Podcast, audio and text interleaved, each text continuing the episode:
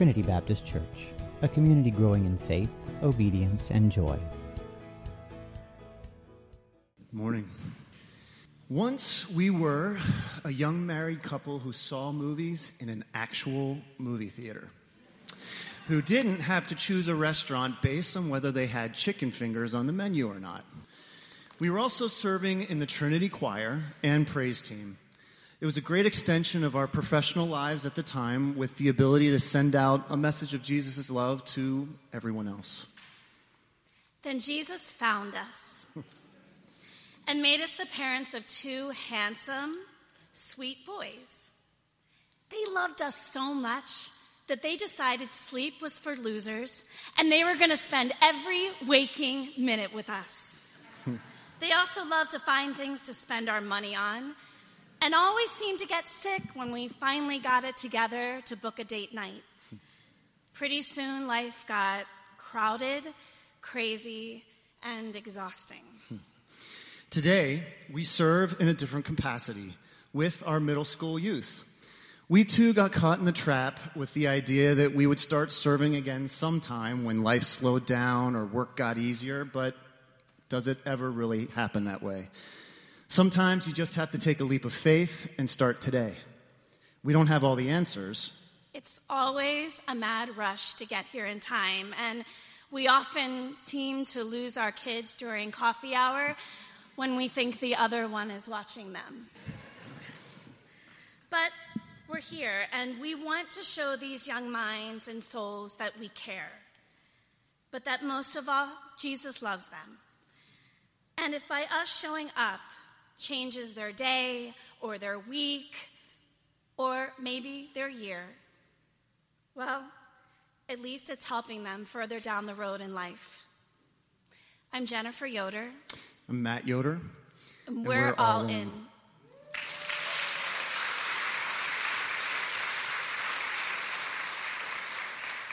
Today's passage is from Acts 2 42 to 47. and they were continually devoting themselves to the apostles' teaching and to fellowship, to the breaking of bread and to prayer. And everyone kept feeling a sense of awe, and many wonders and signs were taking place through the apostles. And all those who had believed were together and had all things in common and they began selling their property and possessions and were sharing them with all, as anyone who might have need. And day by day, continuing with one mind in the temple and breaking bread from house to house, they were taking their meals together with gladness and sincerity of heart, praising God and having favor with all the people. And the Lord was adding to their number day by day those who were being saved. The word of the Lord. Thank you, Matt and Jen. Um,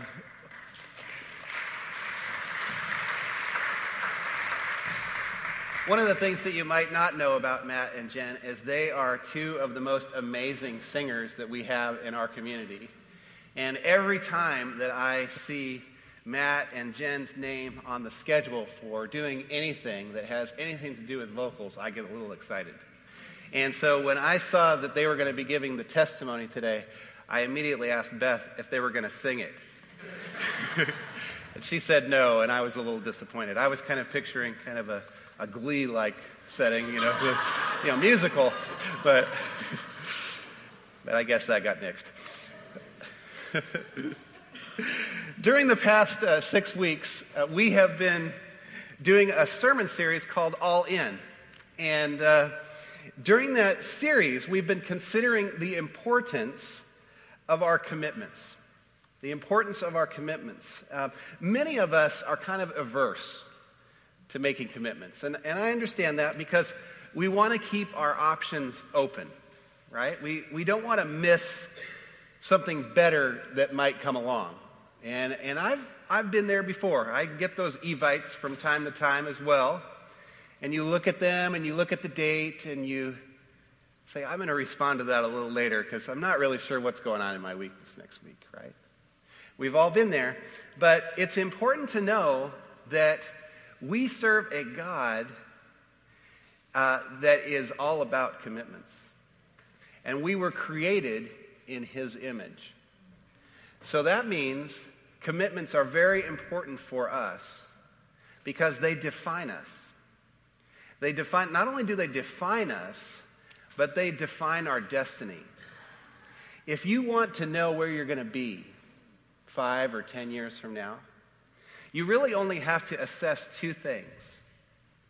Who are you committed to? I mean, who are the people you're spending time with and invested in? And what are your commitments?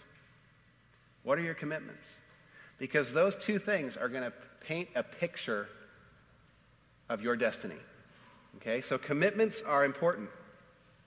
People who follow Jesus are all in. They're all in. And they, at times, make outrageous commitments. And again, that's okay because that's a part of being all in. Now, if you've been here the, since the beginning of this series, you know that we have considered what it means to be all in in several different categories. We consider what it means to be all in when it comes to relationships. We consider what it means to be all in with our time. Last week, uh, Keith talked about money and what it means to be all in with our finances. And today, what I want to do is I want to look at what it looks like to be all in when it comes to our commitment to the church. Uh, membership, specifically. I want to talk about membership. But before we get into that, I would like for us to break into those little groups that Keith sets us up in. Three or four people right around you, and I'd like for you to ask one question, and you'll have one minute to discuss this. The question is this What clubs or organizations have you joined that require membership, and why was it that you joined? One minute.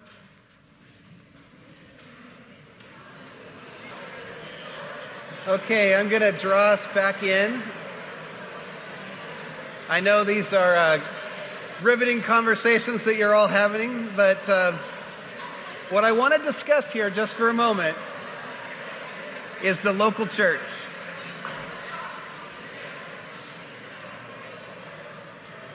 There's something very, very special, very special about the local church. You guys like these conversations better than I thought you did because a lot of you have been telling me that you don't like these conversations, but once we get you going, woo! Okay, so the local church is a very, very special place. It's very special. And part of the reason why the local church is so special is it's one of the few places where we can all get together, sit, sing, listen, learn, and grow with people who are very, very different than we are. Very different from, we, from who we are. And the reason why I ask you that first question is most of the clubs that we join, most of the organizations we join, tend to be organizations with people that are a lot like us. They share the same interests, they're trying to accomplish the same things. But in church, we are part of a community that is very, very diverse. And it's by design that it is. That's God's intention. If you look around, you will see rich people, poor people, educated people, uneducated people. You'll see people of every race and every color, every ethnicity. And that's a wonderful thing. You see, the local church is not designed to be a homogeneous club consisting of people that are just like us. It's designed to be a supernatural community, a supernatural fellowship where God brings together very unlikely people that are very different from one another and bonds them together in Christ to accomplish something that can only be defined as supernatural. That's the church. We are the church.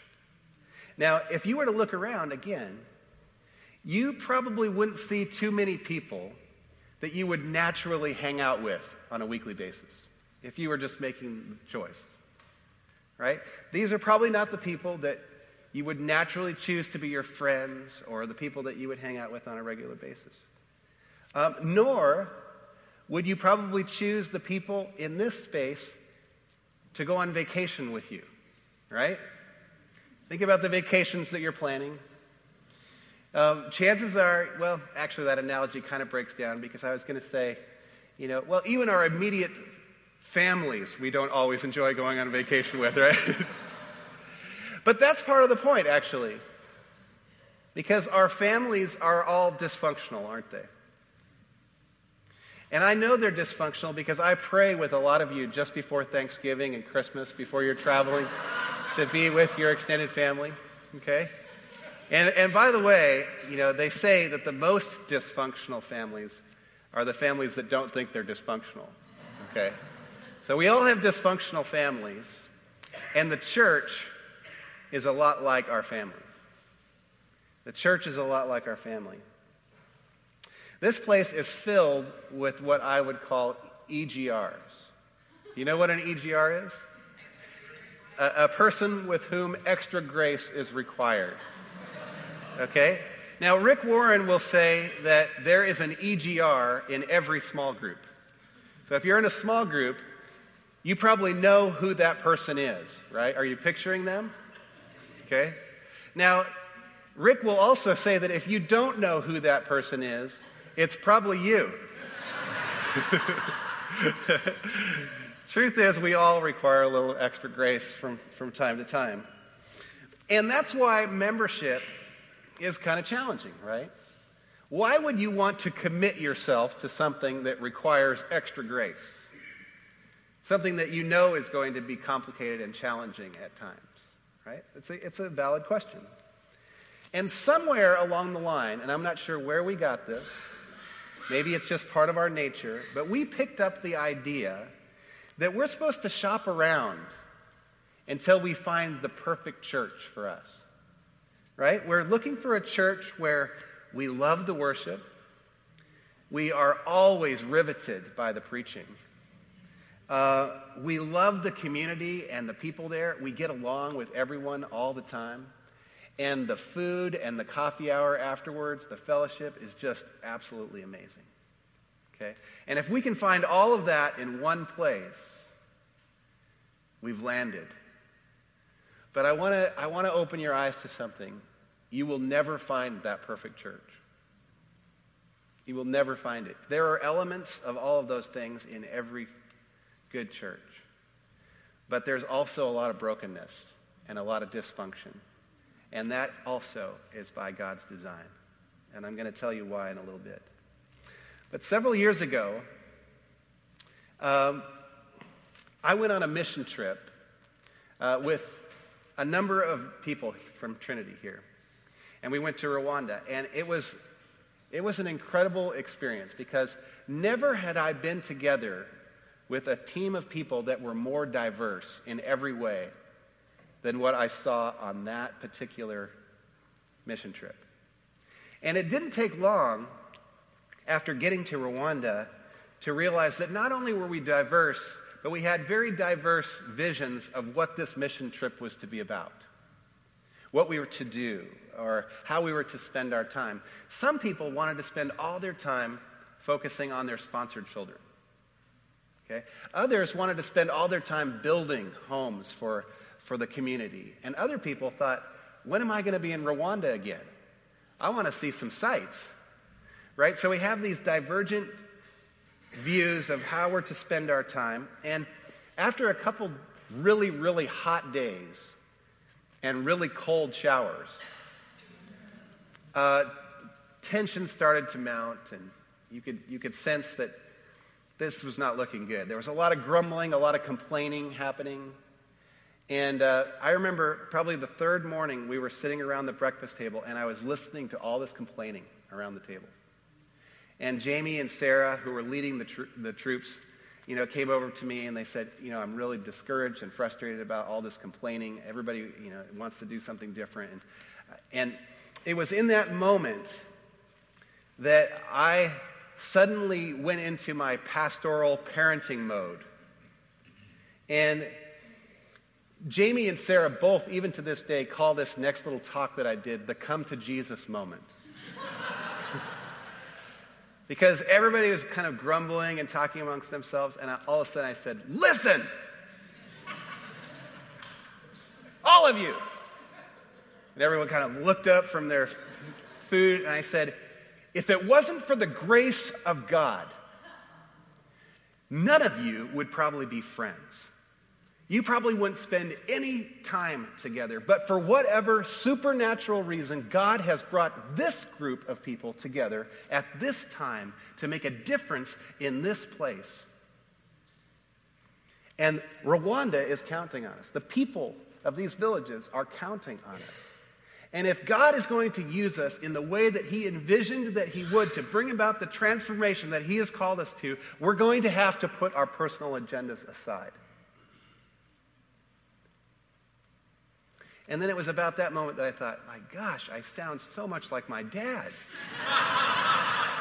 How did this happen? You know, and I was thinking, I'm just one step away from saying, I'm going to count to three. And if I have to count to three, I'm going to give all of you something to cry about. Did you ever hear that when you were growing up? Yeah, I heard that quite a bit. But what happened next was really miraculous. There was kind of this moment of silence, and then it was as if the Holy Spirit fell upon our group. Because as I look back on that mission trip, it was one of the best mission trips I've ever been on. Everybody came together and worked together in harmony, and we accomplished some amazing things. And it was so fun to see the divergent gifts being utilized in that place in what was only to be a supernatural work of the Holy Spirit. And I think that's a picture of what God is envisioning when He's thinking about the community, the church, the body. It's powerful. And that's what we're being invited into. Now, this issue that I'm referring to is not emotional, it's more theological, if you think about it. It's not about us. It's about our identity being transformed into the likeness of Jesus. And you know that can only happen in the context of community. That's the way God designed it. Christian love isn't tied to our likability. And again, that's a good thing. Because if, you, if you're honest, we're all a little bit unlikable at times, right? People will say, but do I really need to become a member? I mean, can't I just be involved at Trinity? I mean, I can still do the small groups, I can still come on Sundays, I can still build friendships. I mean, do I have to join? I mean, where in the Bible does it talk about membership? I mean, I don't see that anywhere in the Bible. I've looked all through the Bible and I don't see anything about membership. So why are you calling me to membership? Okay, when I hear people uh, presenting these arguments to me, and by the way, I don't see anything in the scriptures about membership specifically, but when people ask me these questions, I'll say, well, what are you looking for in the scriptures? What are you looking for? Are you looking for a heading that says the details of church membership? And then an outline on, on how you're supposed to, you know, assimilate people into the body. Well, if that's what you're looking for, you're not going to find that. But if you look through the New Testament, what you will find is that the entire New Testament is about being in Christ and Christ being in the church. The entire New Testament is about that. And if we want to be in Christ, if that is our goal, we can't do it without being in the church. We need to be in the church. So we have some people debating whether membership is biblical, and we have another group of people that I like to call church hoppers.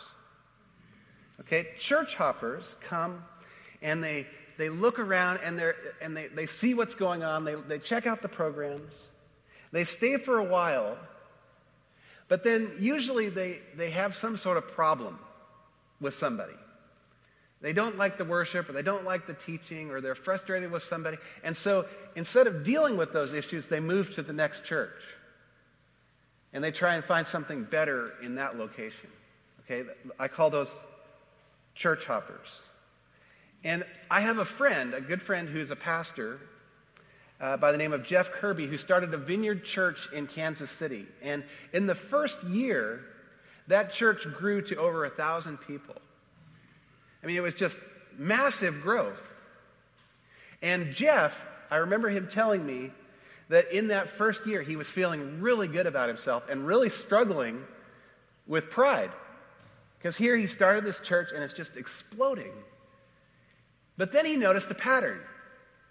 He started noticing that every week, two or three or five or ten people would come up to him and say, Jeff, man, I'm so glad to be in this church. That last church that I left, oh my gosh, it was so problematic. I mean, and they would go into all the details of the issues that they had with the previous church. And Jeff would say, Yeah, I'm sorry you had to go through that. You know, that's difficult. I... And then all of a sudden it dawned on him that it was only a matter of time before all those people were going to have a problem with him. There was going to be something that would upset them, and they would move to the next church because that was the pattern. And that's exactly what happened. Uh, the next couple of years in that church were very tumultuous. And what Jeff realized that he had to do is to focus on conversion growth and help people to learn how to reconcile with one another in the context of community. And so that was what he was focusing on. Now, we have some hoppers here at Trinity, not many, but we have a few. And we even have a few people that I would call serial church hoppers. Serial church hoppers. Now, serial church hoppers have made an art of church hopping. Okay, serial church hoppers go to one service in the morning for the worship, and they usually sit in the back so they can get out and make it to the next service for the message. Just as the message is coming on, and they hear this brilliant message, and then they think, oh boy, community, hop in the cab, get to that third church because that church has great mini muffins and lots of amazing people to hang out with. And so they cruise to the third church, okay? And then they finish out their day in good fellowship. Okay, that's serial church hopping. And I get that. I mean, we, we are part of a consumeristic culture, and, you know, our time is valuable, and so we want it to count on Sunday morning. Okay, so we're looking for the best. And, and I saw a comic strip in Doonesbury. Do you, are you familiar with Doonesbury? And, and, it, and it talks to this issue. There's a couple that had arranged for an interview with a local pastor. Okay? And as they sit down with the local pastor, uh, the pastor asks the couple uh, what they'd like to know about the church. And the husband asks, Well, what is your basic approach, Reverend? Is it traditional gospel? And the Reverend responded by saying, Well, in a way, I suppose, I like to call it 12 step Christianity. Basically, I believe that we are all recovering sinners. So my ministry is really about overcoming denial, it's about recommitment and redemption. You can read it all about it. You can read all about it in this brochure here. And he hands him the brochure. So the husband's looking through the brochure, and the wife says, Wait a minute, sinners? Redemption? Doesn't that imply guilt? Well, yes, says the minister. I, I do rely occasionally on a disincentive uh, to keep the flock from going astray, and I suppose guilt is a part of that. Oh, I don't know, says the husband.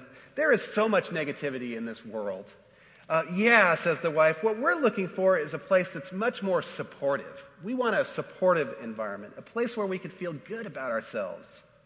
And I'm not sure that guilt thing would work for us. The husband is looking through the brochure, and as his wife is talking, he says, uh, On the other hand, uh, I see that you offer racquetball. to which the wife replies, Yes, honey, I know they do, but the Unitarians do as well. Let's keep shopping. so we have some debaters, we have some church hoppers, we have some serial church hoppers, and we have another demographic that I like to call Lone Ranger Christians. Lone Rangers. Lone Rangers question whether or not it's even necessary to, to do this Sunday morning thing. I mean, most of them feel as though their faith is kind of a private thing, you know, between me and God. And so you know, why do I, I want to get in the subway and slog all the way to, to Trinity on a Sunday morning to be with people that I don't know and some that I, I don't even like that much? And I, all I need is an iPad and a nice cup of coffee. If I had an iPad and a nice cup of coffee, I could download Joel Osteen or Charles Stanley, and I don't even need to get out of bed. I can have my church on Sunday morning with Pastor Sheets at Bedside Baptist. okay? Now, I know all of us have thought about that at times, and maybe some of us have done that. Okay? The problem is, that's not church. That's not church. Downloading sermons or worship services can be a great supplement. They really are. They're a great supplement, but they cannot replace church, as good as Joel or Charles may be. It's not a replacement. And Lone Rangers might say, well, but I don't really like sitting next to people that I don't know at Trinity. And, and Keith has been doing those really annoying breakout groups, those awkward breakout groups, where he makes us share personal things with people that we don't even know or like. Now the balcony isn't even safe.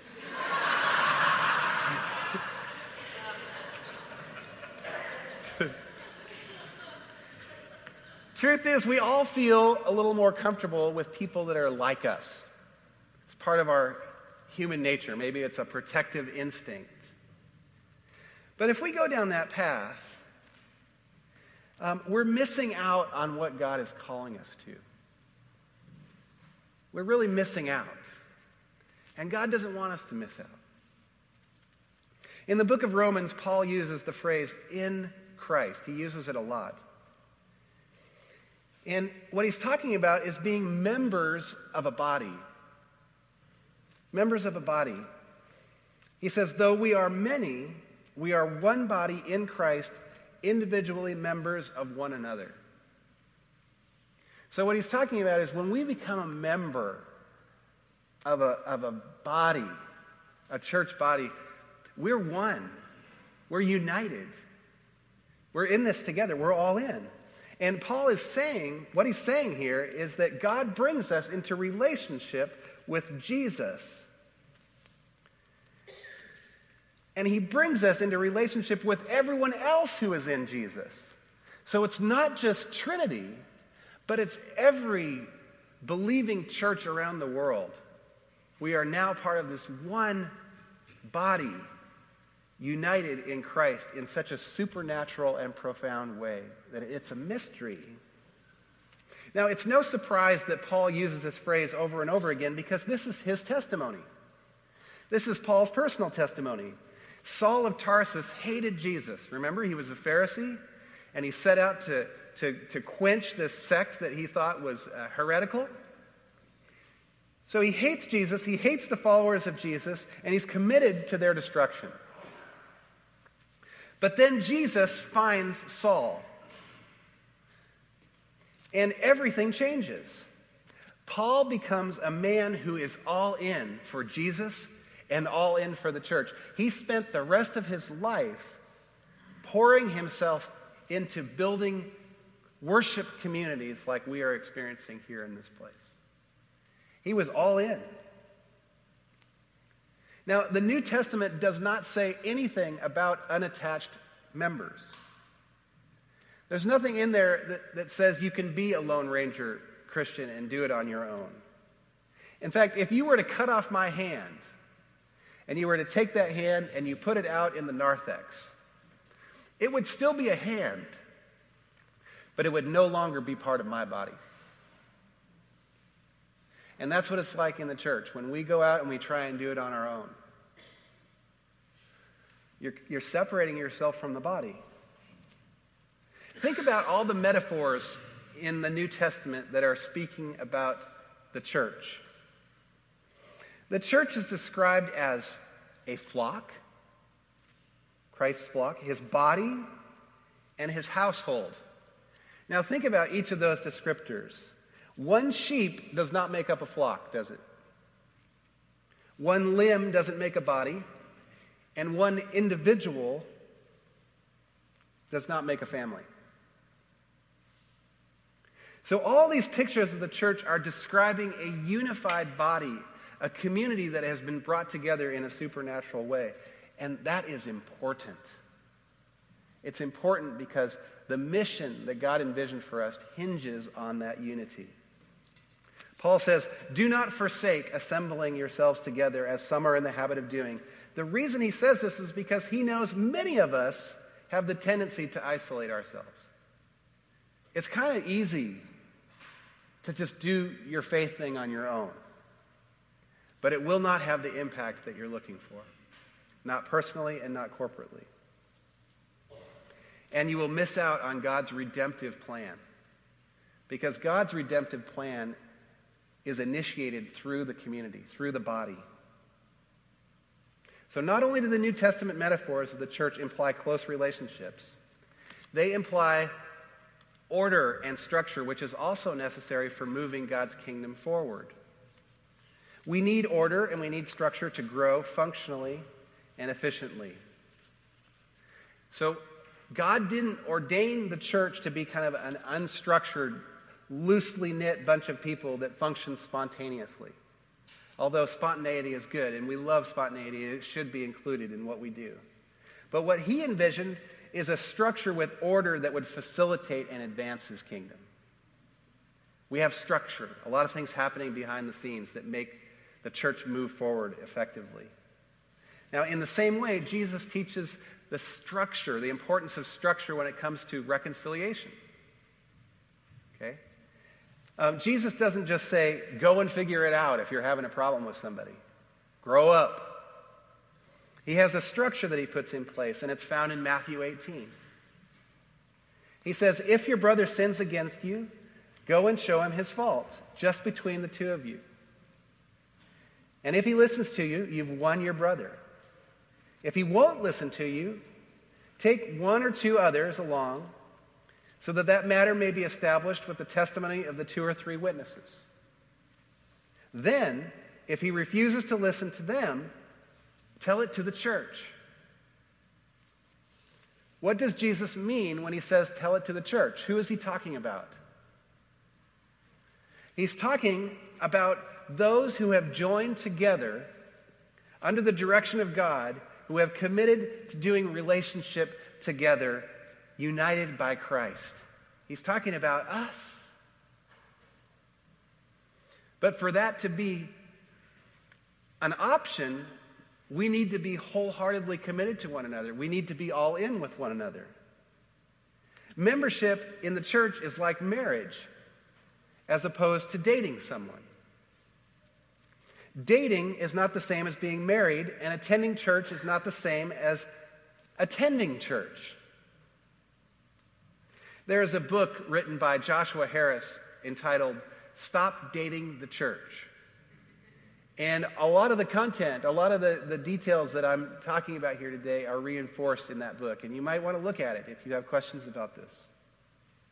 Now, here at Trinity, membership doesn't simply mean that we add your name to a database, that we add your name to the roll so that we know who's here, so we can say, this is how many members we have.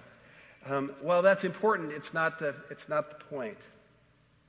When a person becomes a member here at Trinity, they go from being involved, which is, which is good, it's a good start, to publicly declaring their commitment to the fellowship here. And when they commit to that fellowship, the body in turn commits to coming alongside that person and walking with them and helping them to grow.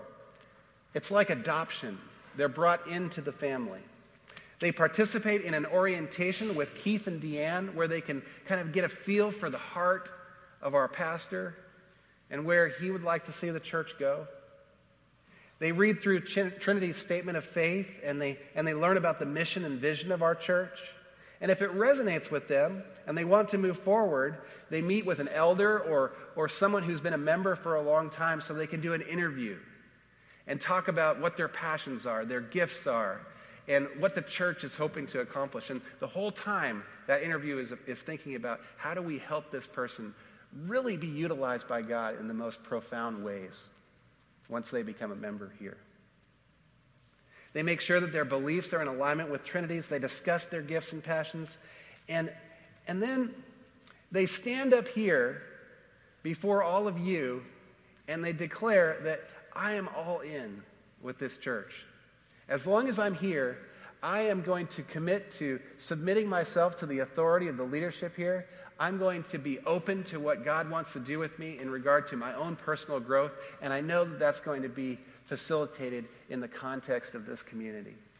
And I want to be all in with that. And then usually what Keith or myself will say next is, folks, do you commit to coming alongside this person and helping them to accomplish all that God has intended for them to accomplish in this place, to support them in every way that you can. And we all say, Yes, welcome to the family. And then we are one.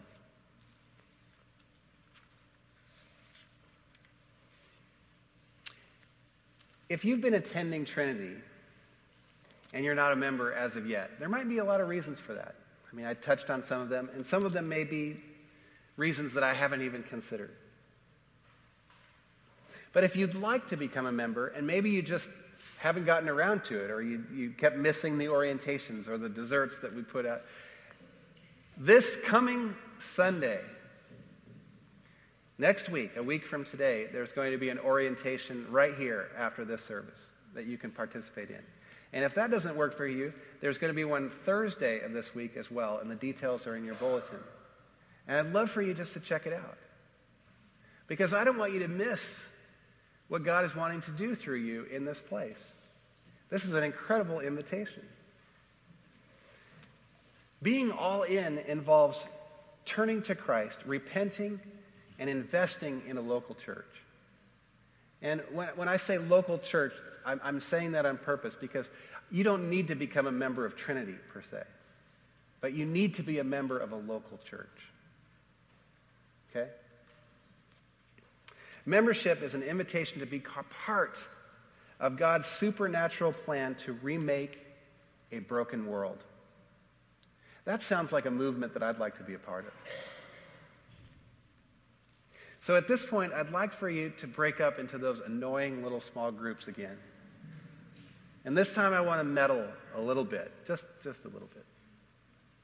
If you haven't become a member of a church or this church, What's keeping you from doing so? And if you are a member, why did you join? Take two minutes to discuss that if the folks are ready.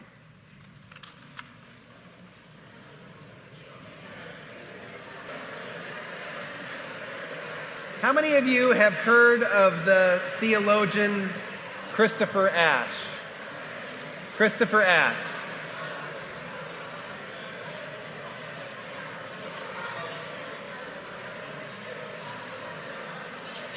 Don't tell me you guys don't love these groups. Don't tell me you don't love these groups. You love it. Uh, let me tell you about Christopher Ash, the theologian Christopher Ash. Christopher Ash is a, a, theologian that describes the church in a way that I think will speak to what I'm trying to share with you today. Christopher Ash describes the church like this He says, The ordinary local church and I love this. I love this. He says, The ordinary local church, which is a mixed and motley gathering of strange men and women, the ordinary local church, with all its imperfections, its weaknesses, its oddities, and its problems, has within it the seeds of spiritual and relational genetic blueprint of a broken world remade. Isn't that cool? You see, when we fast forward to the end of God's story,